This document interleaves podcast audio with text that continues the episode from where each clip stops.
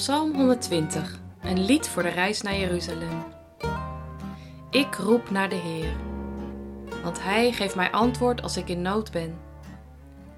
Heer, bescherm mij tegen mijn vijanden, bevrijd mij van bedriegers en leugenaars. Hoe zult u hen straffen, Heer? Wat gaat u met hen doen?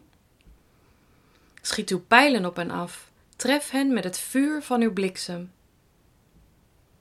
Ik ben ongelukkig. Ik woon al zo lang ver van huis. Ik leef als vreemdeling in een wereld van vijanden. Ik woon al zo lang bij mensen die vrede haten. Ik spreek tegen hen over vrede, maar zij willen alleen maar strijd.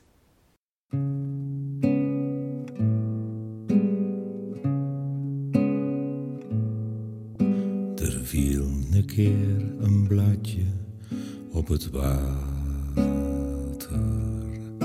Er lag een keer een bladje op het water. En vloeien op het bladje deed dat water. En vloeien deed het bladje op het water. En wentel, winkel, wentelen in het water. Was geworden, lijkt het water. Zo plooibaar en zo vloeibaar als het water. Zo lijzig en zo luchtig als het water. Zo rap was en gezwindig als het water. Zo rompelend en zo rimpelend als water. Zo lacht gevallen bladje op het water.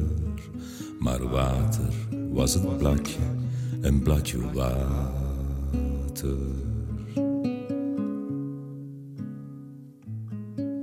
En het viel een keer een bladje op het water. De Halleel-psalmen, de lofprijspsalmen vol halleluja's, liggen achter ons. We gaan weer een stap verder en komen in de psalmen aan bij de pelgrimsliederen. Vroeger trok men op, vaak letterlijk, want bovenop een berg, op naar Jeruzalem. Vanuit het hele land reisde men naar deze stad van God, naar de tempel.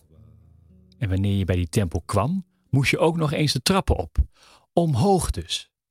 Niet alleen fysiek, met je benen, maar ook je gevoel, je gemoedstoestand.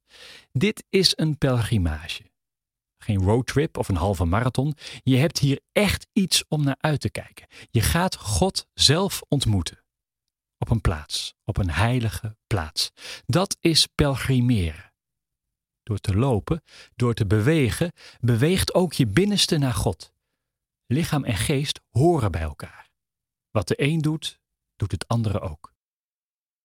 Te lang al woont mijn ziel bij mensen die vrede haten, zegt de dichter in deze psalm. Wie reist of loopt en wandelt, beleeft de tijd anders. Vaak vinden we iets te lang duren. De verveling bijvoorbeeld, ons werk, het wachten op de trein of de bus, wachten tot je aan de beurt bent. Of iets duurt naar onze mening juist te kort. Dat kan ook, als iets leuk is, zoals een vakantie bijvoorbeeld. Of het leven zelf, als je oud en grijs bent. Het is zo snel gegaan, hoor je dan. Deze psalmdichter verlangt naar vrede. Het duurt allemaal veel te lang voordat God ingrijpt. En inderdaad, God schijnt wel heel erg veel geduld te hebben met deze wereld. Waarom eigenlijk? Geeft hij ons een nieuwe kans? Een kans om het zelf anders te doen? Een kans om Hem te leren kennen? Maar we wachten al zo lang. Waar wacht jij op, op dit moment? En welke rol speelt God daarin?